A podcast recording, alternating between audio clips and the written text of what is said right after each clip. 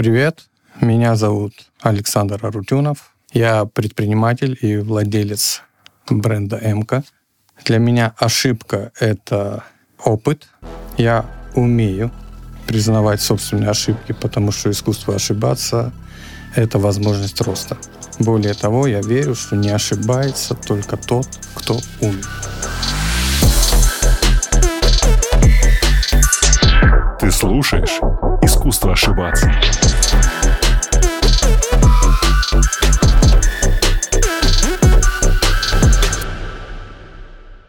Бум, просто drop the mic.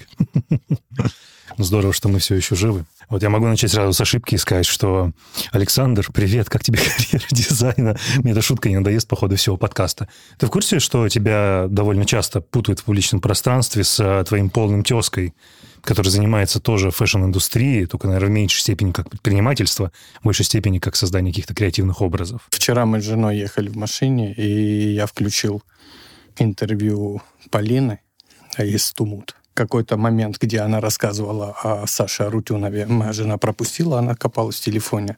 А потом был еще один момент, где Полина говорит, Саша, если ты меня помнишь, спасибо тебе большое, я хорошо помню э, тот день, когда мы познакомились.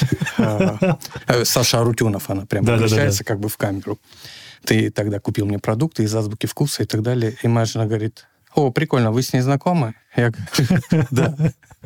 Она говорит, так, секундочку, а какие, что, азбуки, продукты да, из азбуки? какие продукты из азбуки, где вы были и так далее. В общем, я немножко закопался, потом я начал оправдываться. Я просто Остаток дороги моей, да, немножко в таком напряженном ну, Это напряженно, когда какая-то женщина говорит спасибо за продукты из азбуки. Да, буквально вчера было. Он, кстати, тоже из Тбилиси. А. И мы примерно одного возраста. Давай знаешь, о чем говорить. Смотри, я человек, с одной стороны, далекий от фэшена, с другой стороны, как бы я все равно слежу за тем, что делают предприниматели. Естественно, я накануне готовился, читал про себя, что вы делаете. Много разных классных, интересных кейсов. Давай начнем с супер тривиального вопроса. Ты сейчас можешь закатить глаза, потому что тебя, наверное, все друзья спрашивали 10 тысяч раз. У нас что-то реально поменялось, короче, на фэшн-рынке, кроме вот ухода огромных а, сетевых магазинов, про которые мы все знаем, огромных сетей.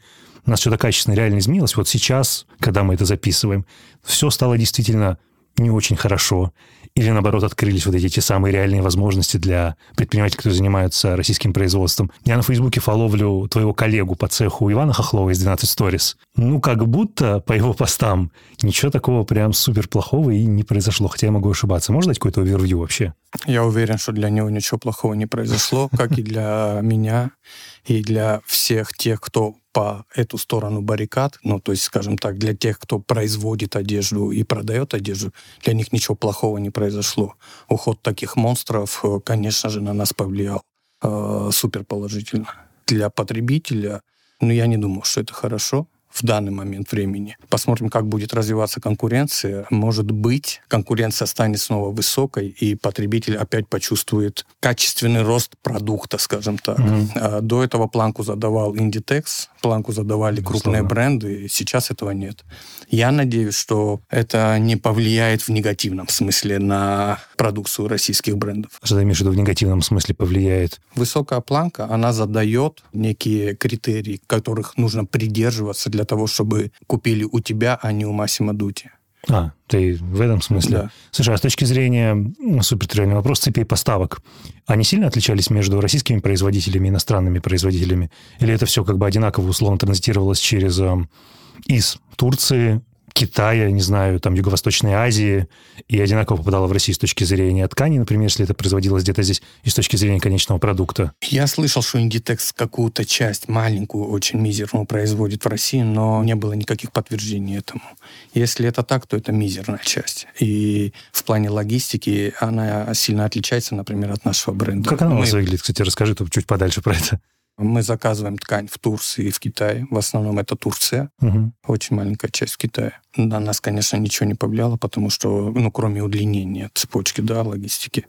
Потому что ни Турция, ни Китай никаких запретов не вводили и санкций тебе рассказать от э, идей. Да, это было это бы очень интересно. Дол- это очень ну, долго, давай, долгая давай, пунктом. Давай, давай попробуем, да. Примерно за год до начала сезона да. у нас рождается идея. Мы изучаем тренды, мы смотрим на бренды, которые являются модными или задают эти тренды, или повторяют какие-то тренды uh-huh. и так далее. В основном это европейские бренды, на которые мы смотрим. Мы примерно понимаем, что у нас будет продаваться через год. Есть такие университеты, WGSN и Fashion Snoops это такие самые крупные два университета, которые рассказывают или заявляют о трендах на два года вперед. Угу. Вот мы их изучаем, их очень много, этих трендов. Нам нужно еще адаптировать их под свою целевую аудиторию, понять, какие из этих трендов нашей целевой аудитории откликнутся. Для протокола у меня никого не было в подкасте из мира фэшн-ритейла, и вот предпринимательство угу. связано с этим, поэтому чем подробнее, тем лучше. Дальше мы едем в Турцию, там тоже мы обогащаемся трендами, потому что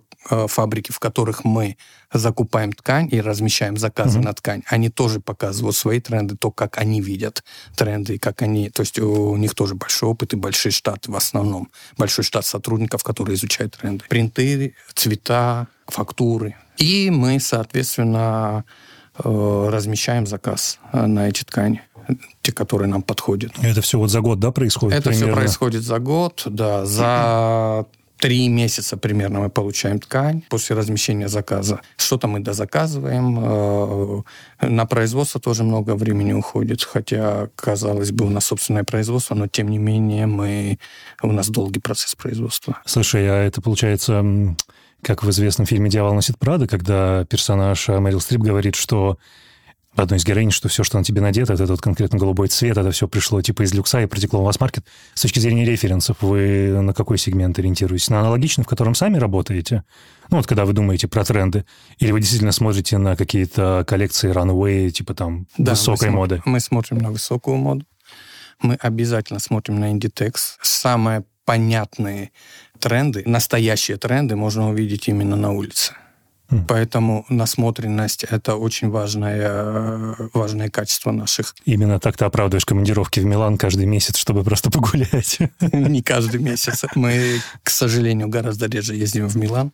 Но мы ездим. Мы ездим, и мы знаем, что ну, именно интересно. смотреть, да, смотреть на тренды в Париже или смотреть на тренды во Флоренции, это ну, очень То есть важно. буквально стритвер, да? То есть что на людях надето вот конкретно сейчас в моменте в сезоне? Буквально streetwear и московский streetwear, это тоже жутко интересно. И это самое вот попадало в точку.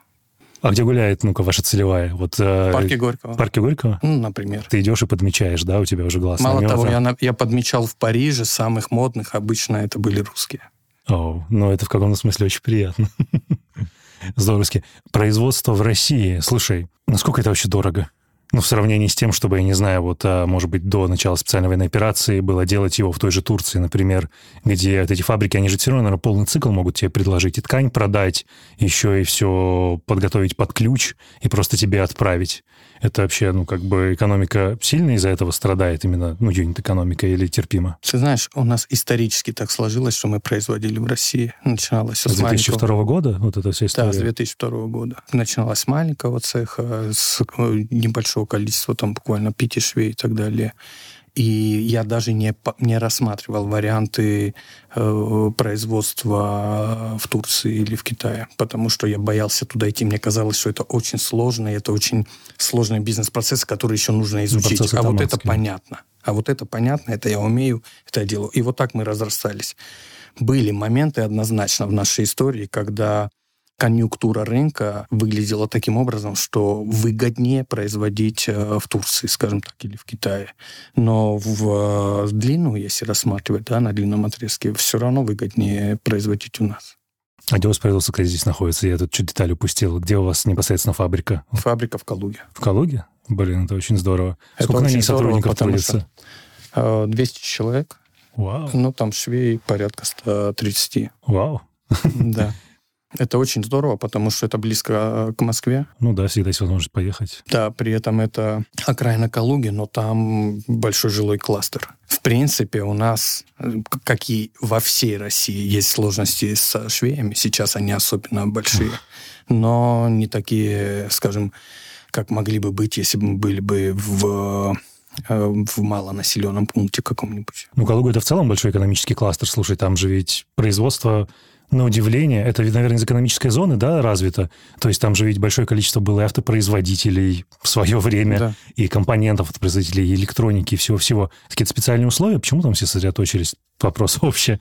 Я не изучал, почему сосредоточились. По-моему, это заслуга какого-то из губернаторов, который вот А, да? поставил цель получить выгоду от близости к Москве. Насколько мне помнится, то, что я читал э, где-то, наверное, в РБК, он ездил по выставкам европейским и приглашал, Приглашал. приглашал э, э, большие компании да, разместить у него производство, и в итоге добился этого. Он построил хорошую инфраструктуру. Я к этому ко всему никакого отношения не имел. Я просто, сидя на даче, а у меня дача в Калужской области, да, я смотрел на здания, которые продаются вокруг. И в Калугу я попал, ну, может быть, не в первый раз, когда поехал смотреть э, это помещение, но в один из первых разов. То есть я с Калугой был не очень знаком. Блин, какая интересная случайность. Потому что действительно очень много разного интересного производства там сосредоточено. Слушай, давай попробуем сделать шаг назад и перенести как раз тот самый 2002 год. Во-первых, почему такое название бренда? МК. Я правильно произношу его, кстати? МК и МК, как правильно? МК. МК. Почему такое название? Э, Кстати, оно родилось не в 2002 году. Оно в одном позже, да, родилось? Гораздо позже, да, гораздо Окей. позже. Расскажи, пожалуйста, почему Почему? МК? МК — это размер. Блин, я так и думал, но, по-моему, тебя еще Все не так и спрашивали. думают, а потом сомневаются, думают, ну это слишком. Ну, это как-то слишком МК, банально, СК, да, МК. Элька. Да, почему не Эска, почему не Элька? Ну, кстати говоря, почему не Эска или не Элька? Потому что МК — это медиум для среднего класса, среднего размера, среднего достатка, условно говоря. Вот, вот на такую аудиторию я предполагал, что мы будем производить одежду. Ну, вы так и производите. Я, конечно, могу покривить носом сказать, что, типа, ну, вообще-то у вас там средний ценник там где-то 8, 9, 10 тысяч и выше, судя по тому, что я вижу на витрине Ну, скажем так, интернет-магазина. сейчас это средний плюс. Сейчас это средний плюс, да. А, но все равно средний. Есть гораздо дороже бренды. И Да, мы, и мы, скорее всего, будем да, в, этой, в этом сегменте. Что сподвигает человека заняться, ну, предпринимательством, понятно, тут есть два подхода. Можно сказать, что это девиантные гены, желание созидать, желание заработать, что-то изменить себя, бороться с беспомощностью, с чем угодно. Но fashion, ритейл, слушай, fashion, предпринимательство, одежда, тем более для женщин. Типа, Нет, нет, why? не было таких высоких каких-то мыслей и так далее. Расскажи Нет, про простые, это было еще будет как раз круче. таки- это как раз-таки было именно желание заработать. Заработать. Это единственное, что мною двигало. Это желание заработать. И мне кажется, все случайно и не случайно, но мне кажется, что все-таки случайно оказалось так, что мы узнали, мы с другом работали на черкизовском рынке Мгм. и услышали от знакомого, что где-то продаются юбки в большом количестве, э, вот э, там очередь стоит, не, успевают производить и так далее. Ну, и мы пошли узнавать, где это, что так это. просто говоришь, чего вы на Черкезе делали, на Черкизоне? Тоже ну, продавали, очевидно. Что-то, да, покупали, продавали какие-то... Ну, я вот сейчас точно пошли. не помню, но что-то, какие-то, какую-то мелочевку. Все было основано на знакомствах моего друга. Он там где-то мог взять какой-то товар Подешевле. подешевле, там же, там же на рынке. И там же через несколько рядов мы продавали. Это одежда такой была или это что не-не-не, угодно? это- я и говорю, то есть это какая-то то ли бижутерия, то ли носочки, то ли тапочки, что-то такое. Подожди, сколько тебе лет было? Ну, наверное, 22. 22? 20, 20, 22. Офигеть, ну это же, мне кажется, то самое время, когда на Черкиза, на Черкизоне крутились просто огромные деньги. Ты как раз здесь взял подешевле, там продал подороже. Это все в наличности. И именно так, собственно, мне кажется, первый капитал накапливался. Да, да, мне тоже казалось, что вокруг а, бешеные деньги крутятся, но А почему-то они деле? мимо меня все, все проходило. Ну, может быть, мне просто не хватало мозгов, опыта, знаний для того, чтобы они крутились и вокруг меня. Не вокруг меня. Я их через крутил, да, их крутил. Так, вы узнаете, что есть какие-то юбки. Затем мы находим э, каких-то производителей, которые нам может, могут э, произвести эти юбки. Вернее, вначале мы находим ткань, которую можно было купить. Это буквально одна модель. Мгм. Начинаем шить, ну и куча, куча, куча, куча ошибок, которая нас в итоге привела к, к двум моделям юбок. Мы очень долгое время были просто производители вещей. То есть это было прям на протяжении ну, большого количества лет. Мы производили и продавали. Вот мы производили, допустим, примерно как сейчас, э, скажем так, седьмой год или шестой год, это примерно 500 юбок в день Мгм. мы производим, отвозим на рынок и на рынке продаем. Вот Самостоятельно так. или кому-то раздаете? Ну, я имею У нас э, продавцы на- да, продавец на собственной точке. То, как я вижу, исходя из того, что ты говоришь, вы занимались какими-то ситуативными сделками, которые просто происходили. Ну, то есть тут, там, тут, там, и тут вы решаете сделать производство. Я имею в виду, что происходит, а, почему вы на это решаетесь? Нет, это не совсем так. Мы не решаемся сделать производство, а производственник, который, которого мы нашли, который э, производил для нас, он очень долго жаловался, что он на нас ничего не зарабатывает. И мы предложили так. ему выкупить его за, за какие-то небольшие деньги. Он предложил свое маленькое вот это производство там из небольшого количества швей. А, вы взяли его тоже Мы под его контроль, взяли, окей. да, это было, по-моему, на Кутузовском в подвале. Прям буквально подвал-подвал? Подвал на Кутузовском проспекте. Офигеть, сколько там швей помещалось? Он был огромнейший. Мы занимали какую-то маленькую часть и платили за эту маленькую часть, но он весь был в нашем распоряжении, потому что туда никто никогда не спускался. Там В же и склад, судя момент. по всему, находился. Там же и склад находился, да, то есть он был полностью в нашем распоряжении, платили мы за него копейки. Так, потихонечку потом нас оттуда попросили, мы нашли другое помещение, разрослись и так далее. И в какой момент наступил интернет-ритейл и развитие бренда собственного А с он, названием? он наступил гораздо позже. Это было в период, когда Черкизовский рынок закрыли. Мы, Какой год? соответственно, 11 это был девятый год. А, Мы, соответственно, со, с моим другом и партнером на тот момент э, разделились. И я решил развивать бренд уже самостоятельно и э, через э, онлайн-продажи. Слушай, а желания не было переключиться на условно ТЦ Москва, Садовод? То есть там же, в принципе, та Мы- же самая да, модель да, я продаж это- была. Я это сделал. Чуть позже я перешел на э, садовод.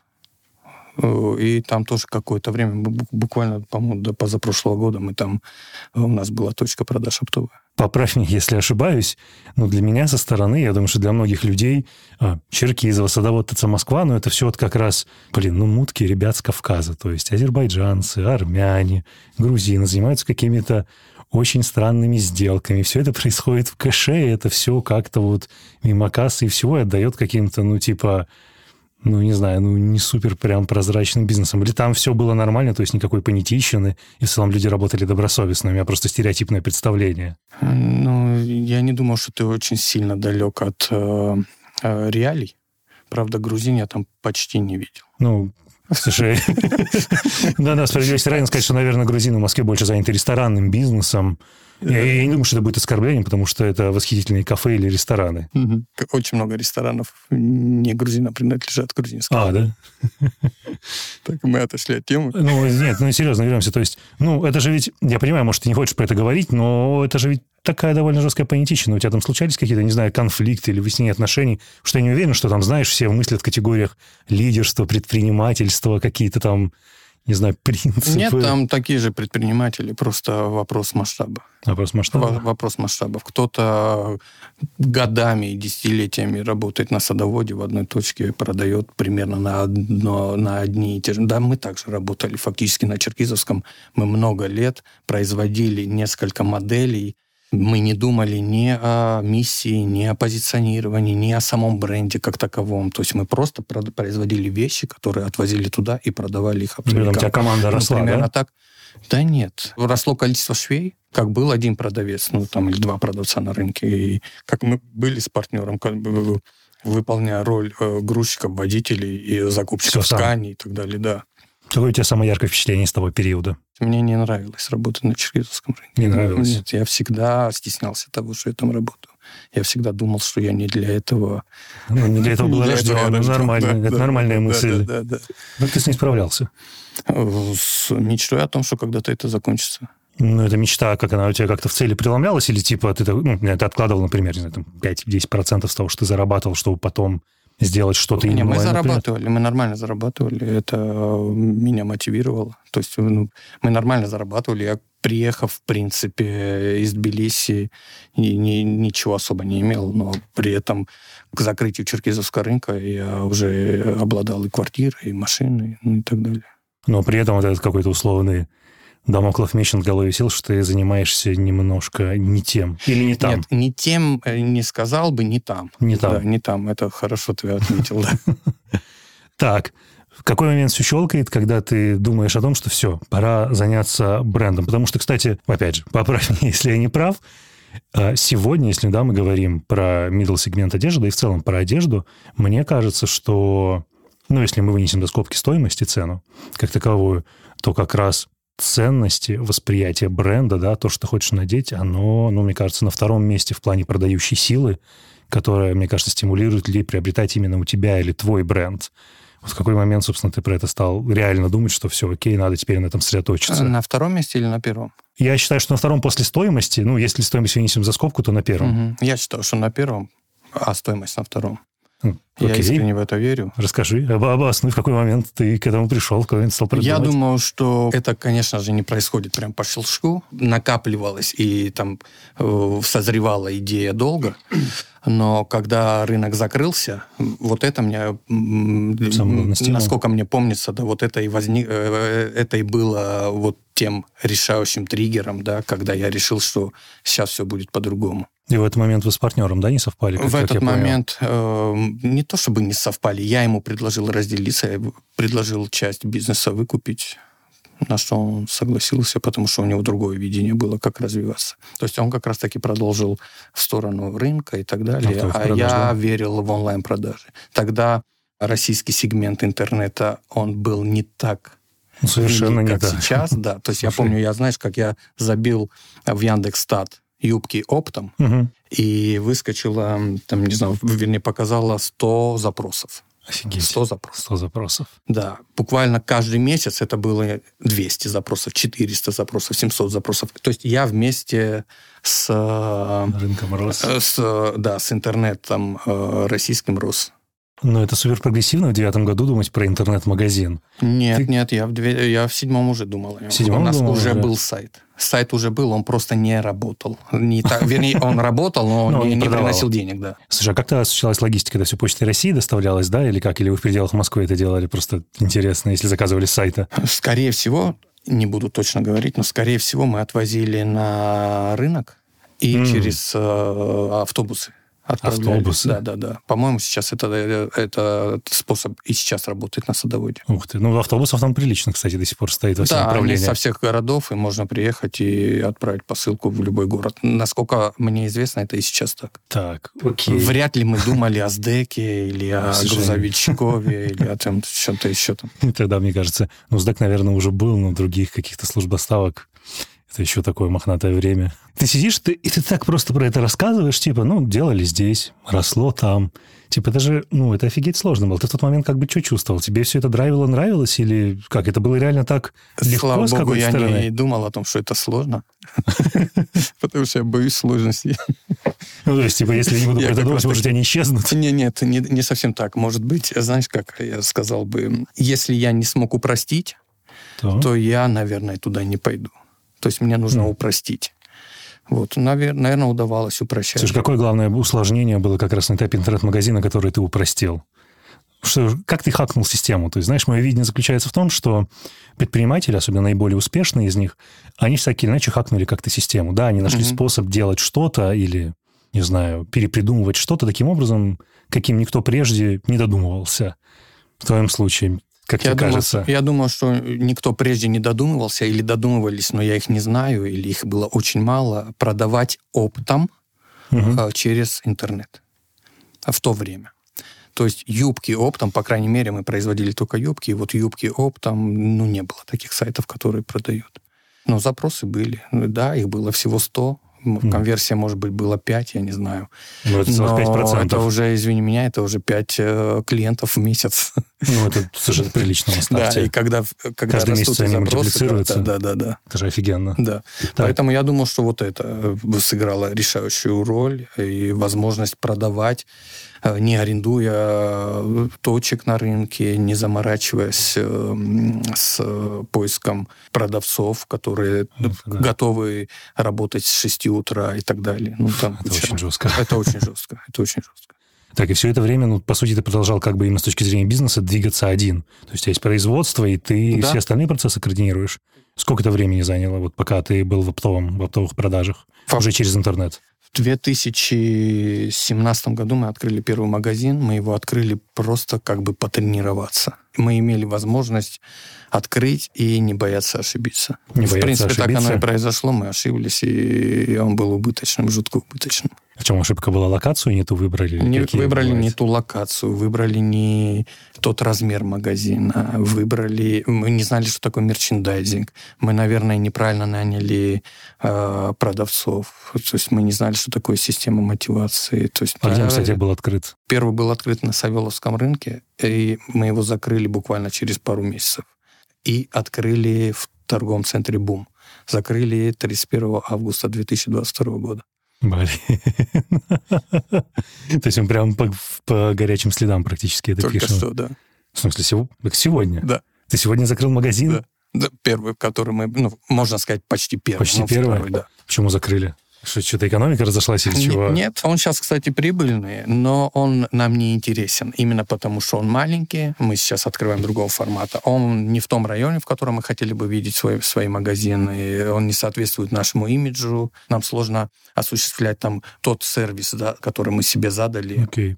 Слушай, буквально шаг в сторону насчет а, мотивации. То есть сказал, когда ты стартовал, желание было заработать, потому что ну, тупо ничего не было. Потом ты уже переходил на следующий этап бизнеса, там, обладая квартирой, какими-то базовыми там, материальными вещами, потребностями, закрыв их. А что сейчас драйвит? Что у тебя сейчас на первом месте? Вот с точки зрения... Ну, почему ты просыпаешься по утрам и делаешь то, что ты делаешь? Если прям книжками, цитатами из книжек по мотивации говорить. Понимаешь, что финансовый достаток, я уверен, в этой системе приоритетов, просто он пониже отошел. Ты знаешь, я хотел бы сделать крутой русский бренд. Бренд, который в России любят, знают и ценят. Именно в России Мне интересна Россия пока так. И под брендом ты имеешь в виду в широком смысле бренд, бренд как марку, не, только не Бренд. только бренд одежды, а в целом. Да, что вот у в нас есть в том классный числе, национальный бренд. В том числе HR-бренд. Мне тоже также HR важно. бренд. Мне также важно, не менее важно, чтобы э, с- люди хотели работать в МКе. Тогда сразу следующий вопрос. Давай переместимся на сегодняшний этап. МК сегодня. Пусть это не будет звучать как джинса, друзья, это совершенно не джинса. То есть а, мне написала пиар-помощница Саша. И, и- а я, кстати, знаю бренд. Тут, знаешь, тоже про силу знания. Я не являюсь твоей целевой.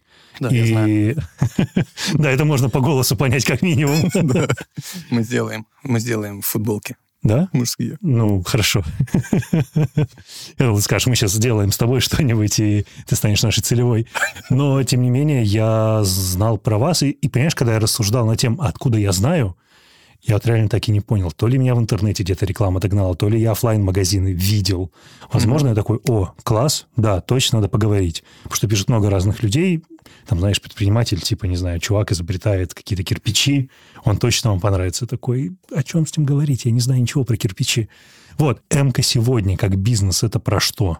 Как ты его для себя определяешь? Не знаю, с точки зрения ценности или с точки зрения того же бренда. МК сегодня это одежда, которая помогает женщине почувствовать себя особенной. Бренд, который позволяет женщине, помогает женщине кайфануть, да, кайфануть, получить какие-то эмоции, получить комплименты от э, своих там коллег, я не знаю.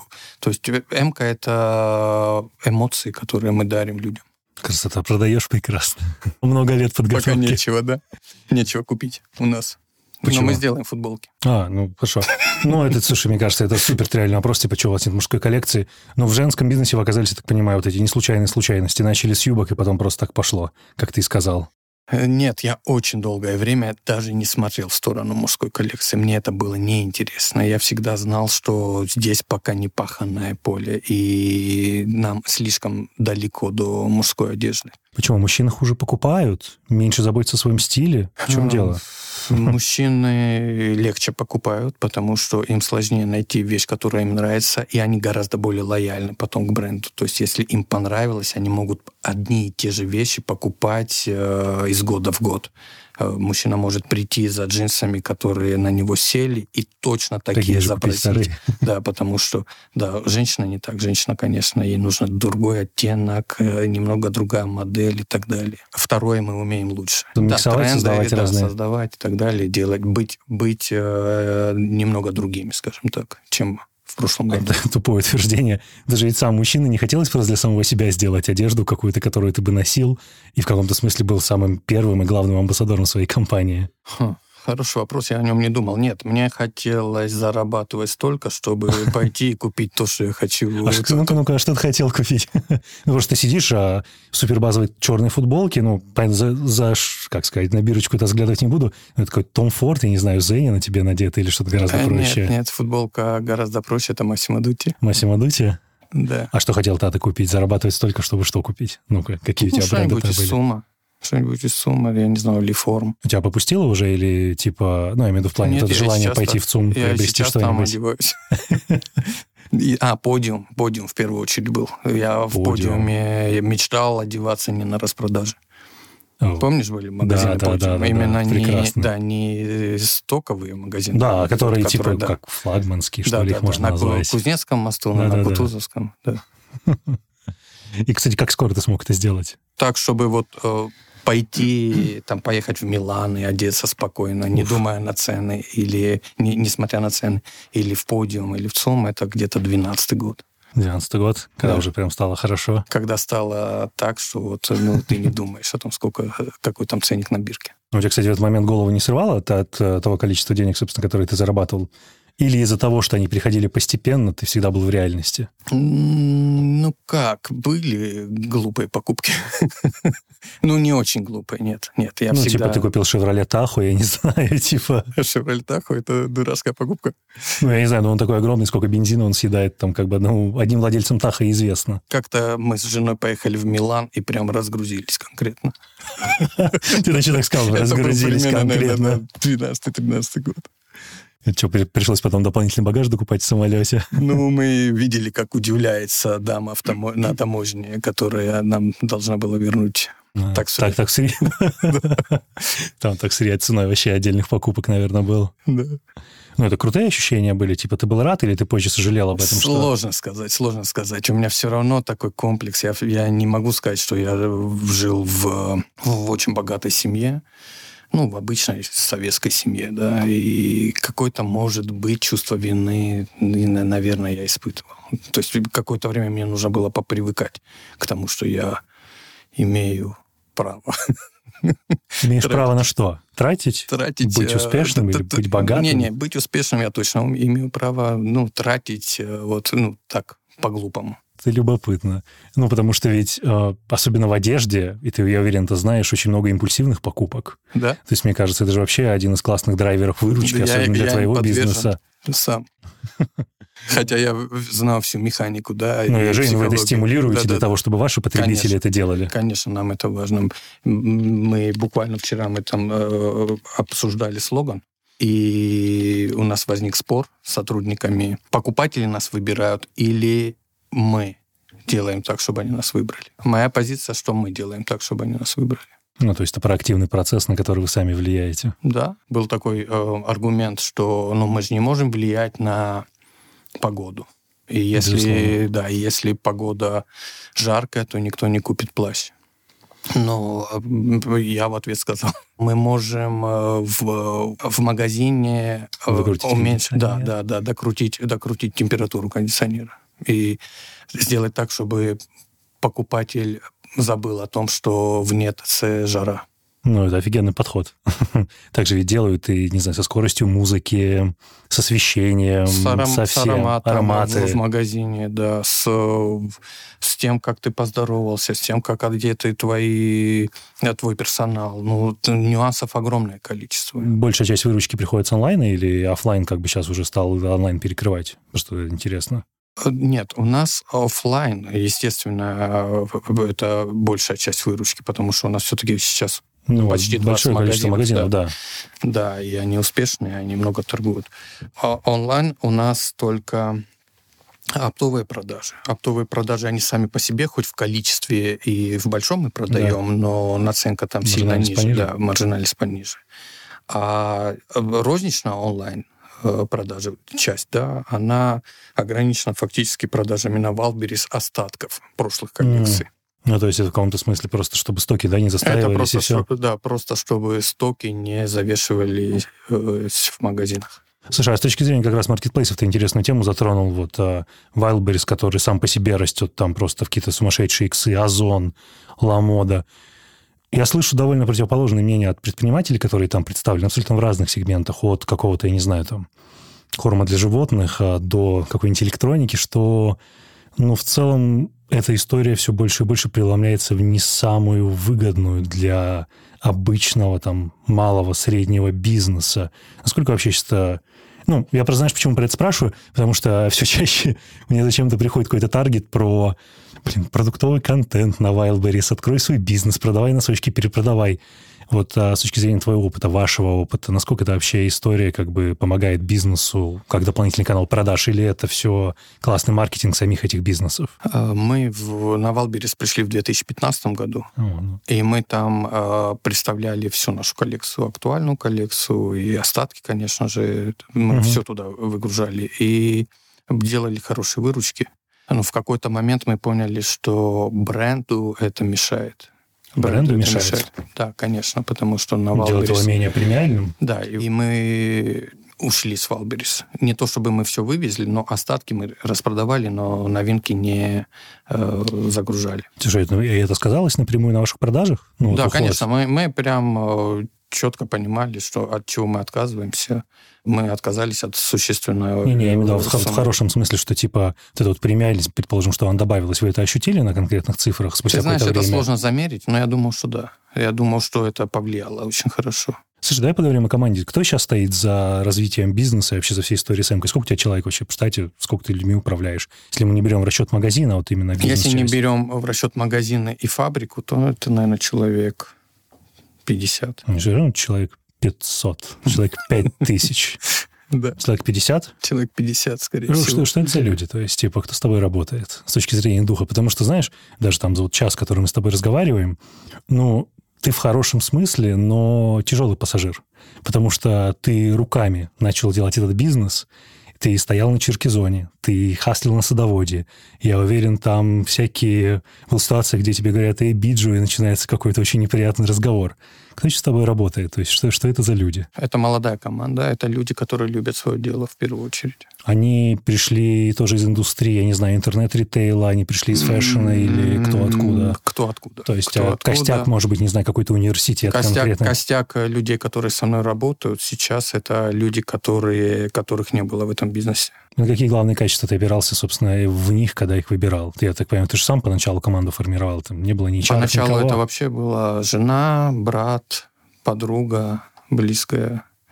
А потом это формировалось. Потом отдел продаж э, возник, потому что мы не справлялись своими силами.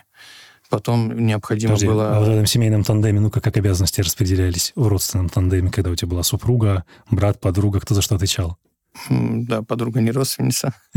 Ну, кто знает, может, она там А, кстати, да, да, да, да, да, моя жена, моя жена крестила ее ребенка недавно. Так что все, все связаны. Да. Э, брат занимается финансами. Как я тебе уже сказал, да. с цифрами я не дружу, зато у меня есть брат.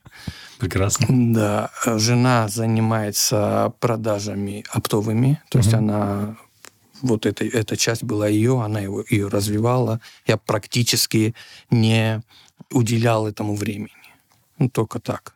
Вечерние семейные советы. Подруга? Подруга такой операционной деятельности. Она очень хороший исполнитель.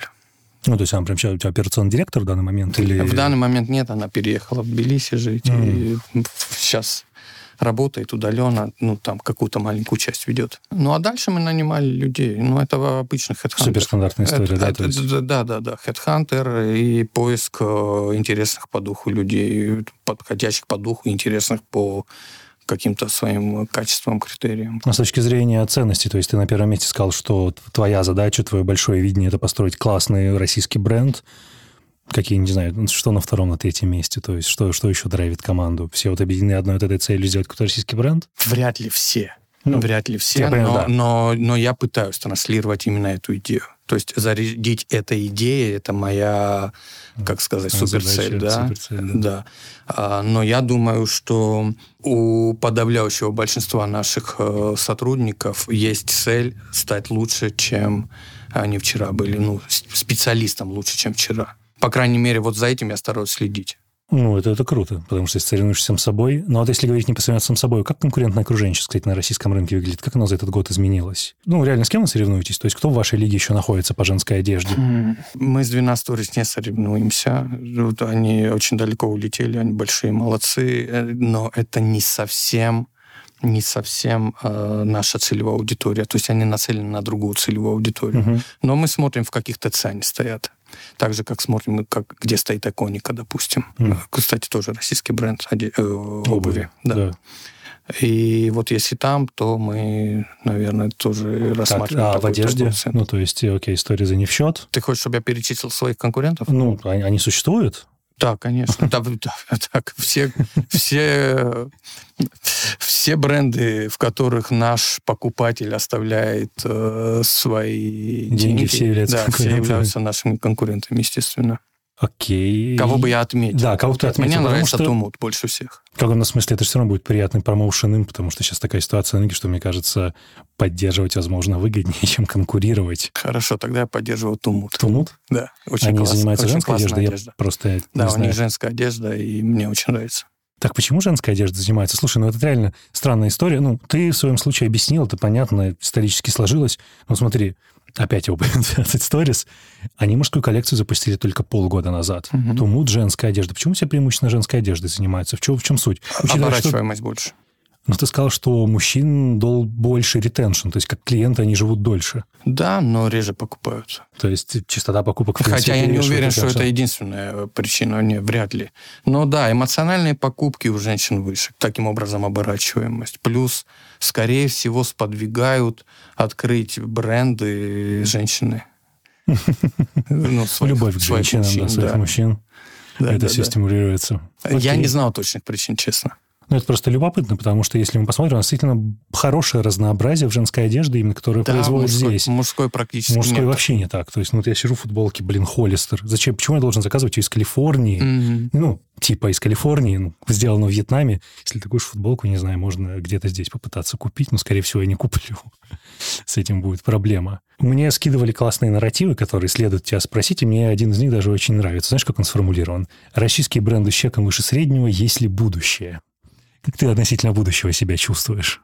Я Учитывая, считаю, что сейчас все меняется. самое радужное будущее как раз-таки у тех российских брендов, которые ориентированы на высокие цены. Я- Насколько это претенциозно, учитывая, что кажется, что население ну, будет беднеть, доходы будут сокращаться. Может быть, это не так сильно отразится на крупных городах, но города меньше миллиона, мне кажется, что они будут беднеть. И, в принципе, Центробанк про это говорит. Если ориентироваться на покупателей из э, бедных регионов, допустим, да, или из городов э, некрупных, где зарплата низкая, то нужно будет конкурировать с Китаем, с э, Вьетнамом, я не знаю. Это сложно сделать. Это сложно сделать, потому что мы всегда будем проигрывать э, в себестоимости. Мы всегда будем выше по себестоимости. Просто потому что ну, нас меньше, чем китайцев. И у нас, соответственно, производство, производство в России всегда будет дороже по себестоимости. Тогда нужно, нужно производить в Китае, ну, там уже не важно, на самом деле, какой бренд, откуда бренд, ну, в Китае, Китае. То есть, ну, опять-таки, если ориентироваться на низкие цены. Если развиваться, надо производить меньше, качественнее и дороже.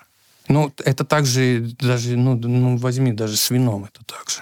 Ну, невозможно сделать российское вино в большом количестве, в огромном количестве, как это делают, там, знаю, в Молдавии, и по такой же цене. Но оно должно прийти в итоге к высоким ценам. Да, и в любой автомобиль возьми. Ну, ну да, лада, окей, но вот этот, как он называется-то, Аурус. Аурус. Он может быть только дорогим, потому что он прям штучный-штучный. Хороший, хороший пример. Нет, знаешь, я просто над чем задумался, да, когда ты говоришь про то, что это должно неизбежно быть с высоким ценником. Понятно, если мы смотрим на Inditex, то у них там есть просто ну, гигантская экономия от масштаба. Ну, Да. понятно, оптимизированные цепочки поставок, огромное количество фабрик, лучшие байеры, это все ясно. Извини, это еще одна причина. Мы не умеем так выстраивать бизнес-процессы, чтобы у нас себестоимость, как в Икее или как в Индитексе. У нас не будет вот таких. Но мы не немцы, мы не китайцы. Ну, мы ты имеешь в сможем- виду, это вопрос экспертизы или это именно Это вопрос раз- времени? вопро- вопрос нашего разгильдяйства. разгильдяйство. В, да, в характере э, нашего человека. Так. Поэтому мы должны быть подороже. Мы должны заложить, да, да, да, да, мы должны в себестоимость заложить. Я, прям представляю, знаешь, тебя это юнит экономика расписана или PNL, там просто типа 5% сверху разгильдяйства, финальный коэффициент. Да, примерно так. Примерно так. Знаешь, вот если будет кроить какой-нибудь китайский цех или да. турецкий цех будет кроить э, ткань, они до последнего миллиметра рассчитают расход. Мы туда заложим немножко на разгильдяйство. Ну, понятно, потому что вот мы, мы сделаем, наверное, не так точно, скажем так. А сколько, кстати, мы закладываем? Вот я назвал 5%, ты во сколько ты реально оценил, кстати? Ну, может быть, 3. 3? 3%? Ну, так это дофига, если брать на большой масштаб, это дофига. А если сравнивать это с индексом... Вот если это, сравнивать с индексом, это просто же нереальные это, деньги. Да, там это просто за этот, наверное, расстрел. Можно ли здесь оптимистично предположить, что, может быть, это не только разгильдяйство, а еще и просто вопрос времени? Ну, условно, да. Твой бизнес развивается, ну, плюс-минус, наверное, там, с 2010 года, да, то есть ему только там 12 лет, что в масштабах строительства компании, которые за рубежом, которым уже 100 плюс, 150 плюс лет, ты просто еще до этого, ну, как бы мы по времени не дошли. Ты здесь оптимизм испытываешь какой-то насчет этого? Или вот это вот разгильдяйство в 3%, оно и будет существовать? Нет, я думаю, что разгильдяйство не мною придумано, и оно существует не какой-то короткий промежуток, там, я не знаю, 10, 20, 30 лет. Мне кажется, что оно веками в нас заложено.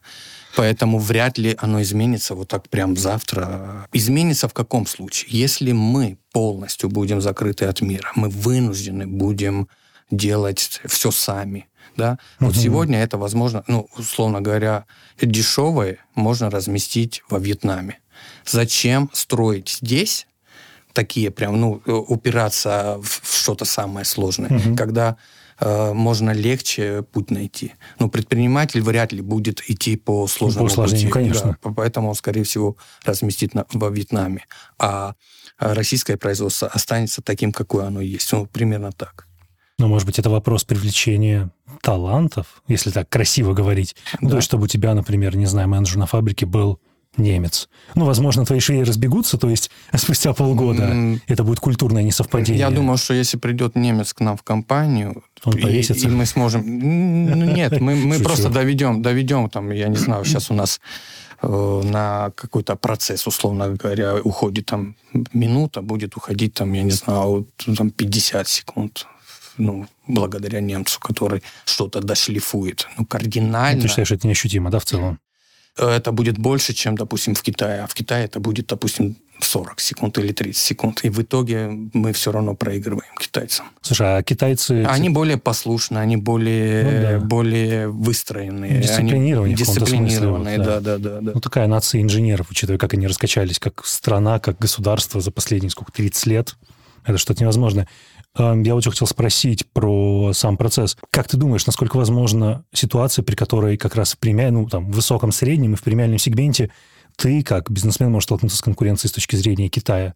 Или они, на твой взгляд, таки будут сидеть вот этом в жутком масс-маркете? Они, они уже не сидят, они ну, только... Вот. они делают и премиальные, посмотри, в, в электромобилях они... Ну, вот автомобили как об, раз хороший пример. Обогнали Теслу, это уж точно. Да, но вот если говорить про потребительские товары, например, как одежда. Да, я думаю, что мы будем... Наверное, нас это ждет. Если не вернутся европейские бренды, то, скорее всего, придут какие-то э, китайские, турецкие бренды. Ты там знаком есть... с чем-то из этого? То есть там есть что достойное? Да, я видел. Я видел э, в Шанхае, в Гуанчжоу, я видел э, бренды, которые, если не знать э, европейских брендов, а я их ну, очень хорошо все знаю, то можно подумать, что это европейские. Ну, по магазинам, по товару. Это очень крутые вещи. Но это все как бы результат этого, как сказать... А и цена там, кстати, тоже европейская. Европейская? Да, да, они очень, очень дорогие. Это результат вот этого обратного инжиниринга, который они так любят. То есть они в течение 10 лет условно шили Луи Виттон, и потом научились как бы его делать сами с точки зрения лекала вот этого всего. Или как Конечно, вот в этом смысле, смотри, они гораздо в лучшем положении были, чем сегодняшняя Россия, потому что у них весь мир был в их... Э, э, они возможности и инженерии, и технологий, и всего они могли использовать. Там размещали, э, западные бренды размещали свое производство, присылали туда своих специалистов, то есть у них была возможность учиться, обучаться, ошибаться и так далее. Окей, а турецкий рынок, то есть он, как думаешь, с точки зрения перспективы, турецкие бизнесы, там, если они придут в Россию, типа, имеет чем заполнить, типа, middle plus и high-end сегмент? High-end они... я знаю, там один бренд, Ваку, мне нравится, он, скорее всего, придет в Россию, что-то я такое где-то читал. Так, middle, у них э, много брендов, много брендов. Знаешь, придут просто... или не придут, я не знаю, наверное, придут. Ну, ну, а куда деваться? Вот э, торговые центры, которые понаблюдают еще какое-то время на закрытые витрины своих площадей, наверное, обратятся к брендам э, не западным. Скорее всего, будут приглашать их либо низкими ставками, либо еще какими-то условиями. А для вас, кстати, условия в лучшую сторону изменились с того момента, как, условно, там крупные арендосъемщики покинули свое помещение или взяли вот временный холл до конца года? То есть вы как-то пошли, не знаю, там, ренегошировать условия или все осталось как прежде до конца этого года? Ну, смотри, по условиям сложно сейчас э, что-то ожидать и требовать от э, арендодателей, потому что они же видят, что у нас выручки растут. Ну, что мы скажем? Э, скиньте нам аренду, потому что мы больше торгуем. Вряд ли. Ну, это но, самый сильный аргумент. Но в, да, в Афимоле мы встали на место Зары. Часть, да, часть я, я про это да. знаю, это в, очень круто. В, в Море Мол в Сочи мы встали на месте Adidas. В этом смысле нам комфортно сейчас. Вообще мы рады, что они ушли.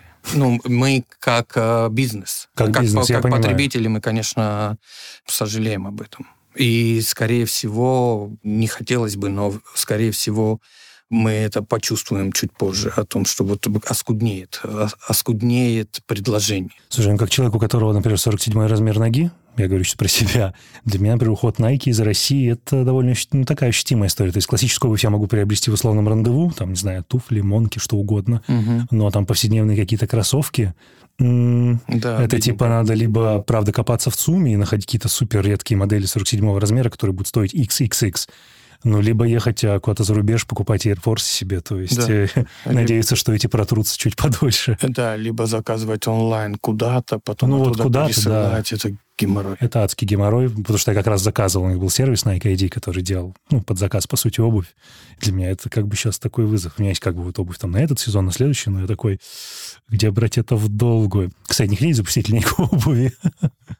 Обувь мы запустили в прошлом году несколько моделей, попробовали, нам понравилось, но в этом году принимать решение нужно было в феврале, в марте. Ну, ну, это... И мы, конечно же, отказались. Потому что это, ну, главное, чего, самое, самое наглядное, чего можно было отказаться. Вот мы ну, отказались. Непроверенное Да, на следующий год мы запустим еще.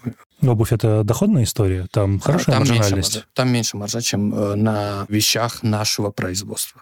Мне просто интересно как-то с точки зрения качества обеспечивать высокий уровень в обуви, потому что ну вот с чем, с чем, Есть кстати... очень хорошие китайские фабрики, которые делают очень качественную Прям, обувь. Ну, то есть это уже не стереотип, что Китай какая-то не, фигня. Не, не, не, не. То есть они делают Китай делает все, что хочешь. И хорошим. Ты заплати, сделают тебе хорошо.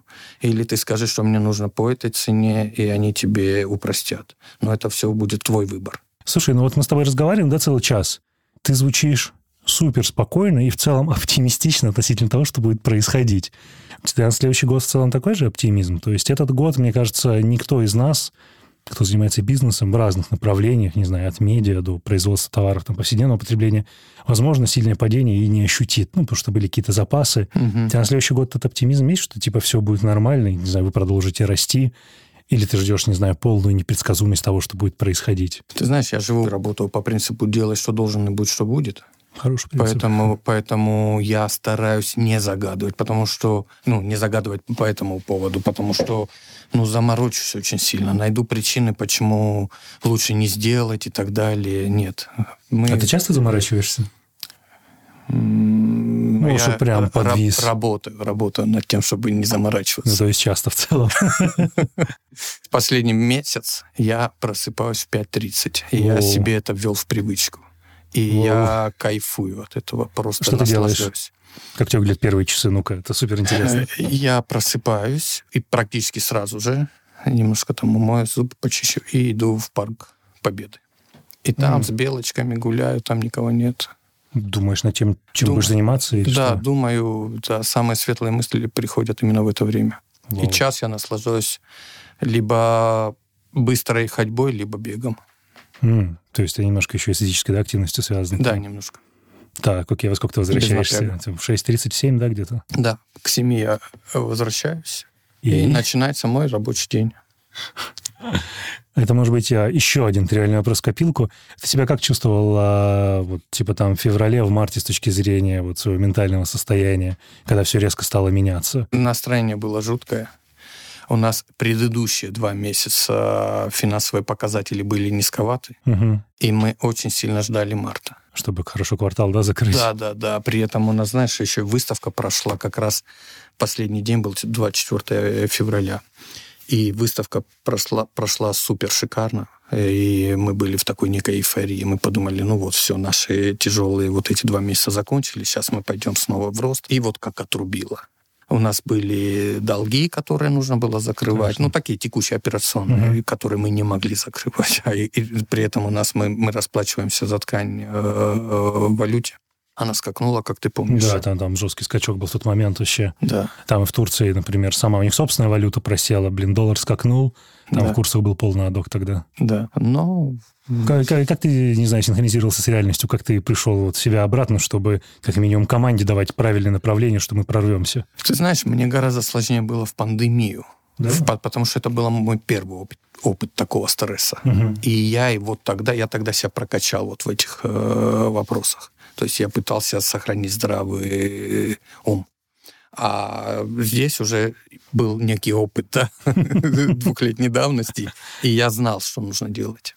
Что? Ну, расскажи, это жутко интересно, что делается. Я имею в виду не в плане конкретно бизнеса, а вот самому, чтобы оставаться в ясном Да, да, состоянии да, я понял. Высыпаться, делать зарядку, смотреть на зеленую травку, наслаждаться природой. Вот это, наверное, главные способы. За новостями следил, нет? Подключился? Вынужден был следить, потому что руки сами тянулись э, в телеграм-каналы залезть и посмотреть, но тоже старался дозировать, потому что, ну, это очень сложно. Там же в какой-то момент просто крыша уже ехала, мне да, кажется. крыша. Ну, Ну, да. но у меня да, было да. это так. То есть у меня, хочешь, еще был, хочешь. у меня еще был еще год назад еще один негативный опыт, когда была война в Карабахе. И тогда О. тоже мое состояние было подобно этому. Я прошел как бы Пандемия, два, два, два Карабах. такого опыта. Так, пандемия Карабах. Через своего, боже. 24 февраля это уже было такое. Ну, я, я уже к этому с опытом пришел. Ничего нового, так, открываем антикризис. Сколько тебе времени потребовалось? То есть, словно, через месяц ты уже был в норме, или ты быстрее смог как-то прийти в себя? Ты знаешь, мне нужно было поддерживать команду. И я очень быстро вернулся в норму. Очень быстро. Потому что я видел, э, что происходит э, с девушками в офисе, в каком все упадке психологическом. Ну, там же просто у всех провал начался. То есть, Да, адовый. да, да, да. И мне нужно было, естественно, поддерживать. Мы привлекли психологов. э, У нас есть э, штатный, ну, не штатный, но психолог, который э, всегда придет на помощь в компании. Ух ты. Да, каждую, каждую среду мы с ним встречаемся. А ты сам ходишь на терапию, если не секрет? Это не терапия, это такой коучинг. Коучинг? Да, коучинг. Классно. Ну, просто когда, ты вошел, такой, типа, серьезный мужик с бородой, обычно серьезные мужики с бородой исключают ментальное, эмоциональное, коучей, потому что это все для каких-то хипстеров с бульварного кольца. Я с ним, э, мы с ним дружим уже много лет, и он мне очень многое дал. Это очень приятно слышать. Толик, привет. Толик, привет. Твой труд не остается незамеченным. Блин, ну это здоровски. Как ты думаешь, что главное не понимают российские потребители про российские бренды одежды, про отечественные бренды одежды, про их бизнес, возможно? Я думал, что главное заблуждение в том, что нам все очень просто произвести. Ты знаешь, такой комментарий. Сделайте э, на другую ростовку. Это ж так просто. Ведь всем нужно. Ну да. А для нас, я тебе уже рассказывал, да, цикл — это год. То есть от идеи год назад, да, с поставками и прочим, сделать другую ростовку, ну это, ну, это просто невозможно.